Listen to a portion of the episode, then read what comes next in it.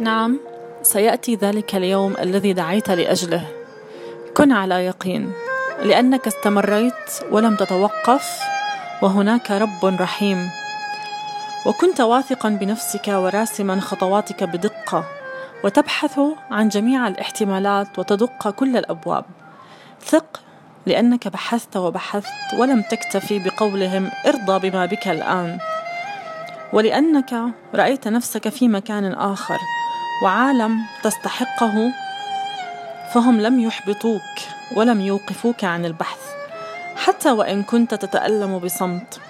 فهذه معركتك. وأنت وحدك المطالب بتصديق خروجك منها.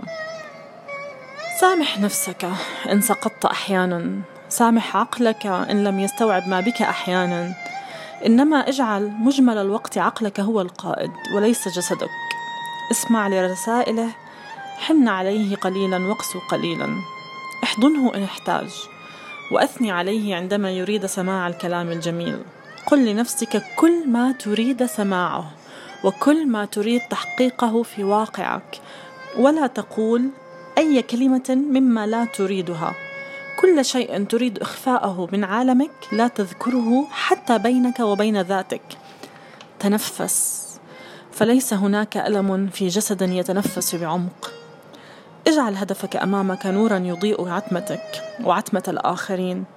إياك أن تجلد ذاتك والآخرين معك عند إخفاقك فنحن عندما نخفق نغضب ونثور. فأنت لست وحدك كلهم يحلمون. إنما كل المسؤول عن حلمه فقط لا تضغط عليها. دعها تتنفس أحيانا ترقص تغني إنما ركز أن في داخلك شيئا لا يملكه سواك. هذا الشيء هو البداية. فابحث عنه بكل عزم. ولا تتوقف. فروحك تستحق.